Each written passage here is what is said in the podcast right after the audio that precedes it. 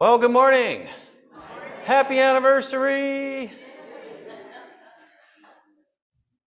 Wow, we got we got a lot of the youth group with us this morning. Cool, very very cool. Love you guys. Great to have you with us, which is which is very appropriate for today. So that's good. Morning, Zoomers. Good to have you with us this morning. We got some Zoomers, right? Yeah, I can't see you like you can see me, but anyway, well. On November 24th, 1796, as Irv uh, alluded to a little bit earlier, a number of Baptist believers in and around the area felt moved by the Lord to start a local church. So they wrote to an elder, David Irish, in Scipio. That was the big town, apparently, at that time, uh, to see if he and some from their church would come and meet with them. So they met on January 18th, 1797, to discuss the matter and convened an official council on February 11th. Having then received their blessing, the First Baptist Church of Farmington was formed on February 13th, today, 1797. And as a lot of you know, the geography was divided after that, and that church became the First Baptist Church of Manchester.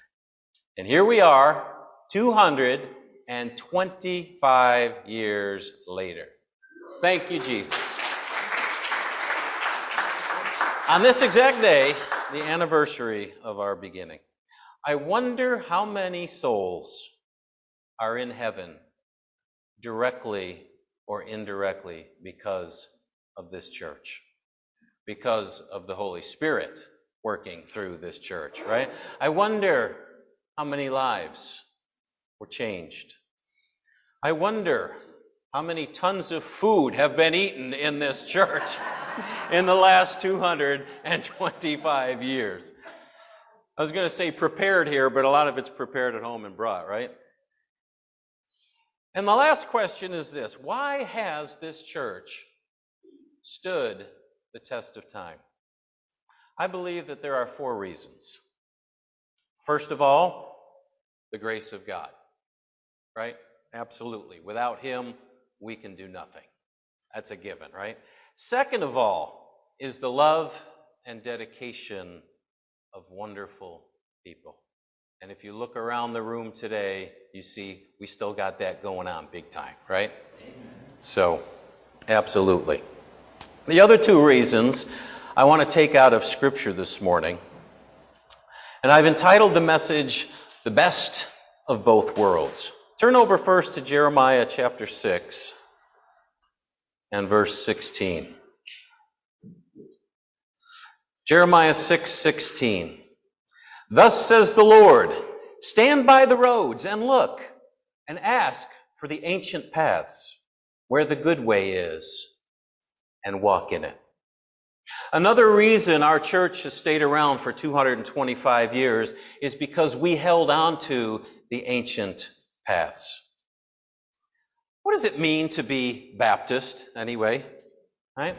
Well, first let's talk about what it doesn't mean. It doesn't mean that we are better than Methodists or Presbyterians or anybody else, right? There is absolutely no place for spiritual pride. The Bible says there is one body of Christ. It's just that within that greater body, uh, there are different groups uh, that have sought to emphasize different doctrines and practices and structures. So, right? Baptists we're a Baptist church, right? Baptists have emphasized certain doctrines for very good reasons. And I believe it's good for us to understand as we look at our roots this morning.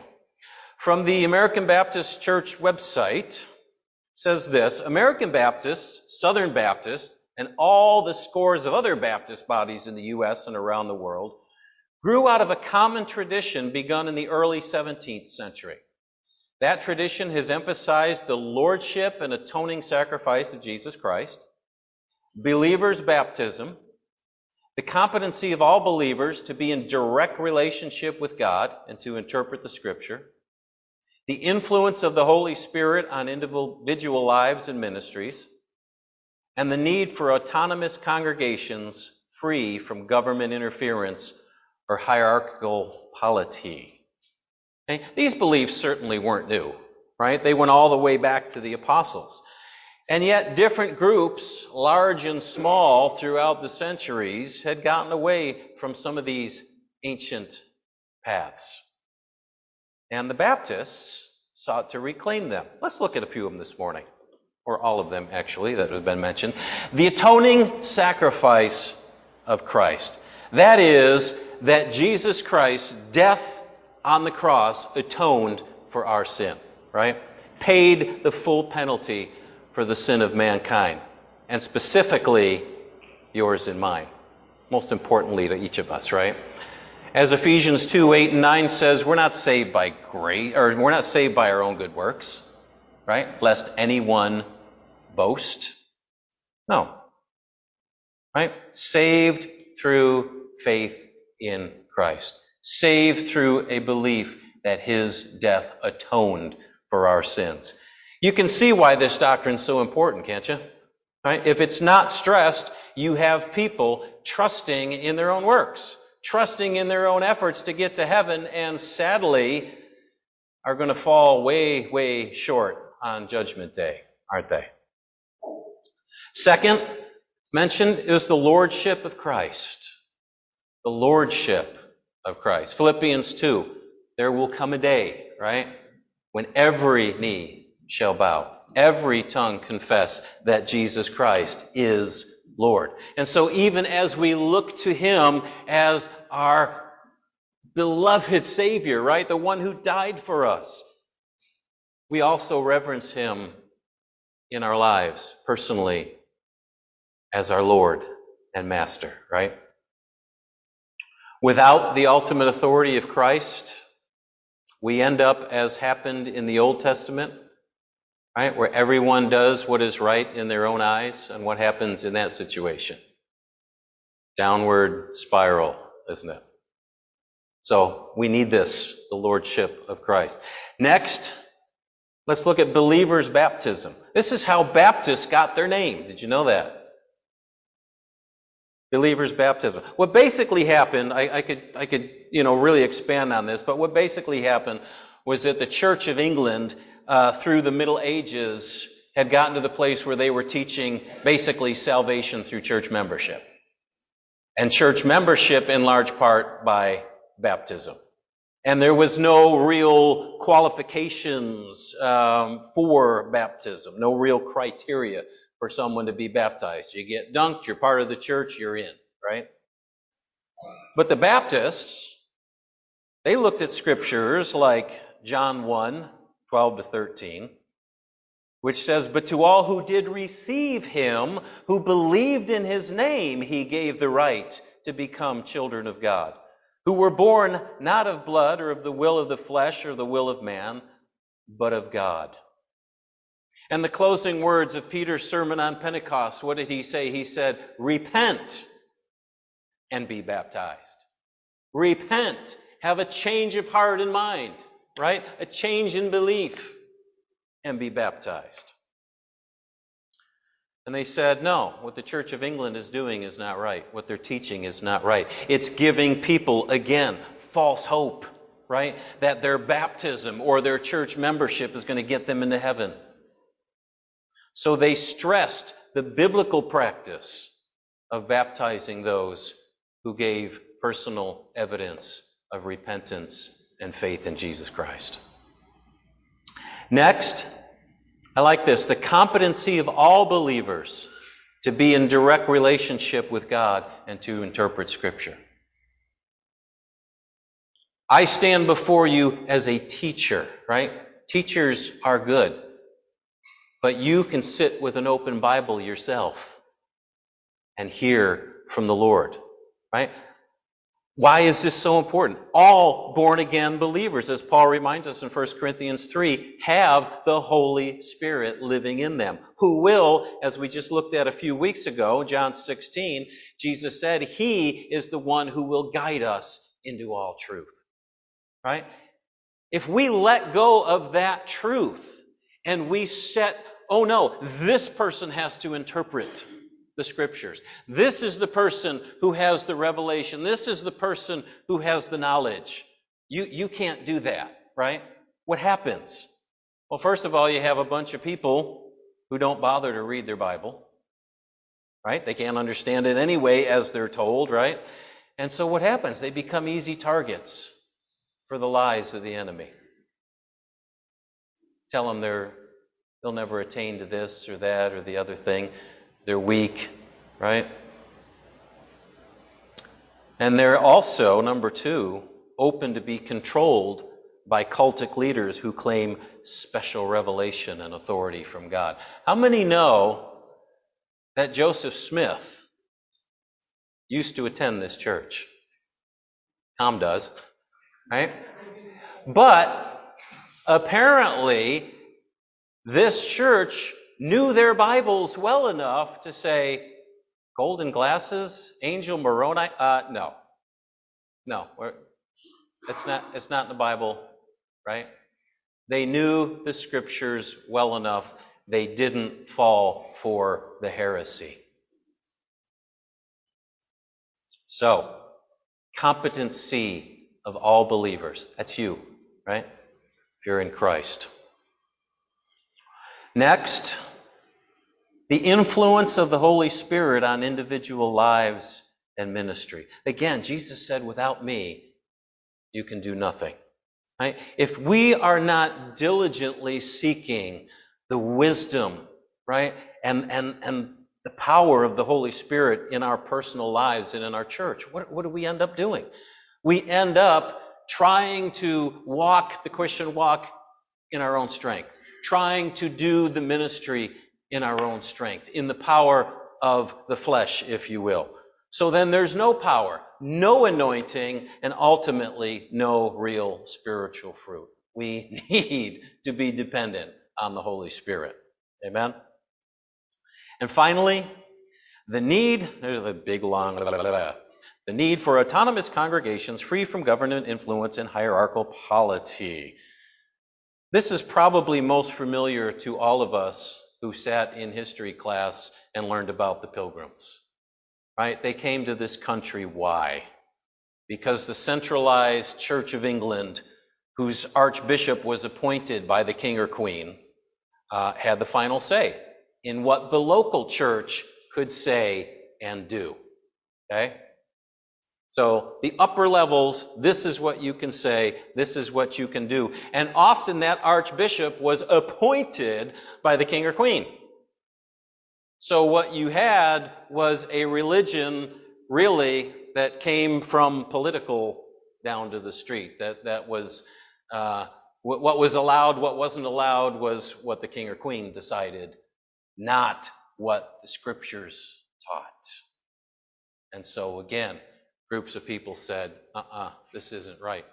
We owe allegiance not to that, but we owe allegiance to the scriptures.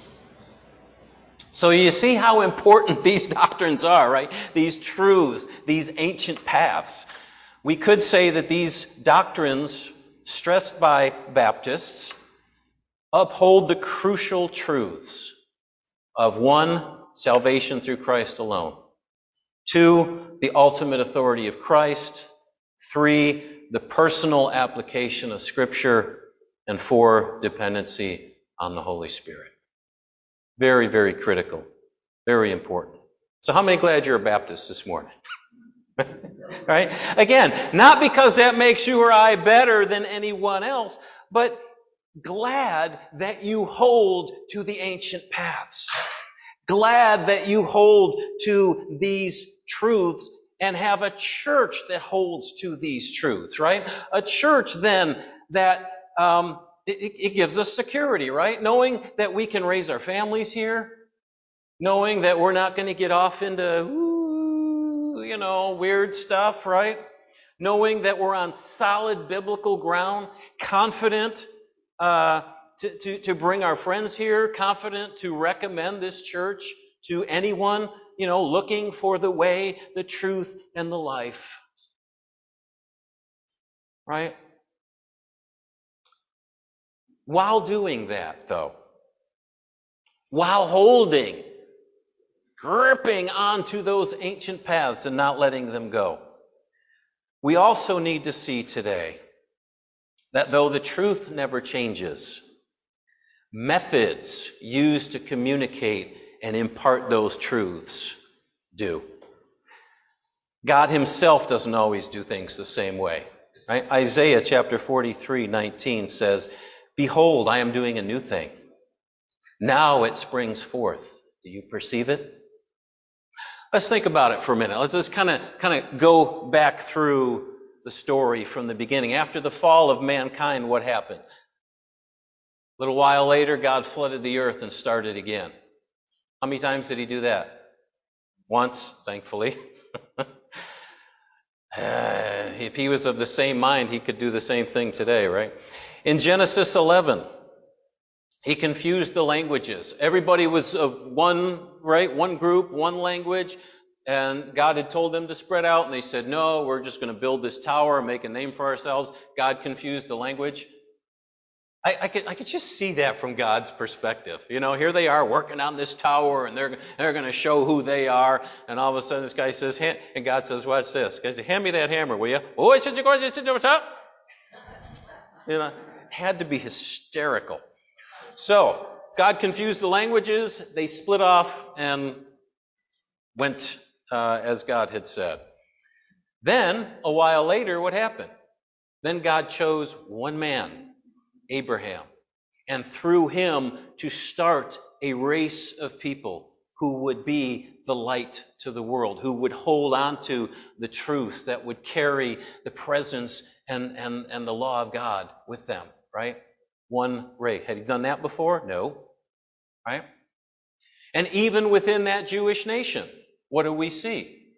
Over time, we see the judges, right? The time of the judges. After that, God raised up the prophets and did his work through the prophets. And then in the fullness of time, the Bible says God brought his son into the world and everything changed again, didn't it? And it all continued on the same foundational truths, but God had different ways at different times to accomplish his purposes, didn't he? You see it?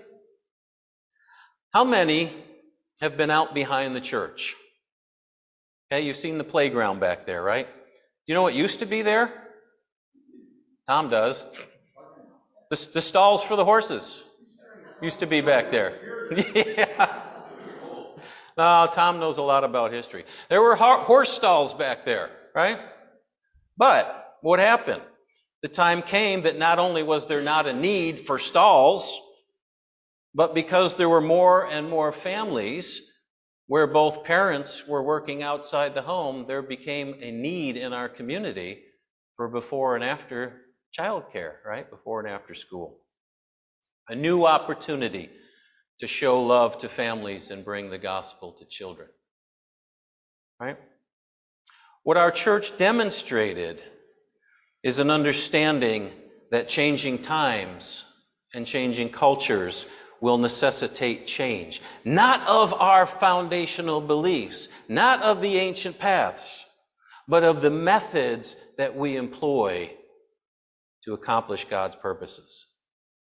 The methods we use to communicate that gospel and to reach our culture and community in ways that are relevant to them. Relevant to them. Even though these things were not needed or, or sometimes even heard of just a generation ago. How many people, how many people have been at this church 30 years or more? Okay? So here, here's, here's the question for you. How many of you who raised your hands found this church because you uh, went to the website and, uh, no? Really? okay? And yet, that's the first step for the culture today. The very first step. You want to find a church? You go online. You start checking out the website. You start seeing what, what the church is all about. So if we say then, well, because we didn't need a website, then, you know, having a nice looking, informational, and well maintained website is not worth the time, the effort, or the resources, right? We'd be shooting ourselves in the foot, wouldn't we? Okay? So you see, changing culture, changing community, changing methods.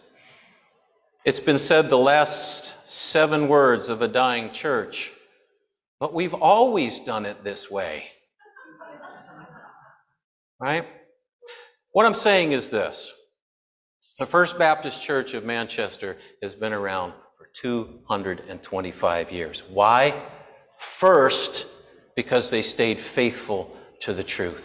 First, because they held on to the ancient paths, didn't deviate. The foundational doctrines of the faith. And second, because they had the openness and the courage to embrace change when and where it was needed. So that they could communicate and impart those truths in a way that was relevant to the community in which they were living. A community that's changed how many times in the last 225 years? Right? A generation needs to be reached. And they did that. A generation who would be there after they were gone, right? To lead this church into the future, keeping it relevant while keeping it faithful to Christ and the scriptures. Let me close with this Matthew 13 52. And he, Jesus, said to them, Therefore, every scribe who has been trained for the kingdom of heaven is like a master of a house who brings out of his treasure what is new and what is old. What is new and what is old. Kind of like the hymns and the choruses, right? Best of both worlds. Offering on the one hand rich theology and a connection to those who have gone behind us. Or before us, I should say. And on the other hand, expressing the heart cries of a new generation seeking after God. Best of both. A church, our church, must constantly be asking ourselves two things. One, are we staying faithful? And two, are we staying relevant? Relevant to reach this generation, positioning ourselves to reach this generation for Jesus Christ. So that the First Baptist Church of Manchester can be here 200 years from now if the Lord doesn't come back first. Amen? So, best of both worlds, the old and the new. Holding on to that which can't let go of, and yet embracing change. Here we are. Ready to go forward, church? Wonderful to look behind, wonderful to praise God for what we're, where we've been, what we've been able to accomplish and look forward to say, God, what do you want to do with us and through us now? The First Baptist Church of Manchester. But we're going to be here. Amen? Amen. Let's pray. Father, we thank you for your love for us. Thank you, Lord, for, for moving upon that group of people that said, we need a church. We need a church in this area a church that's holding on to these ancient paths, a church to be a light to this community. Thank you, Lord. And thank you for working it together that it would come to pass. And generation after generation, loving people, committed people, generation after generation, serving you, reaching out to the lost discipling the saints. God, your hand of blessing on it all. Continue, Lord, to touch us. Continue, Lord, to move upon us to do your will and accomplish your purposes for our day and our time and the time to come. We give you the praise, we give you the honor, all the glory. Through Jesus we pray. All God's family said, Amen and amen.